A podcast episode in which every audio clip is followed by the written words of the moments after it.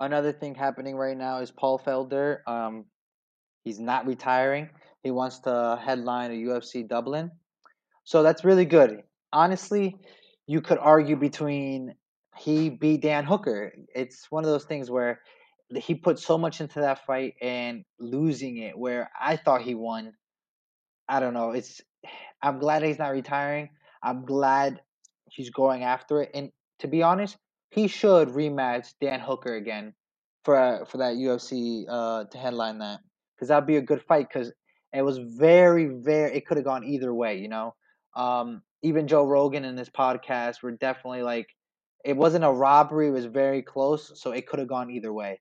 Um, I'm actually glad, like I said, that he's not retiring. He still has a lot of. He st- he could give us a couple more fights.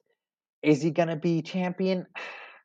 I don't know. We have to. I have to wait and see see more stuff. But I, I'm a I'm a fan of Paul. It's just I Khabib and every the whole the whole division right now is just and it standstill because we gotta wait till Khabib and Tony Ferguson happen.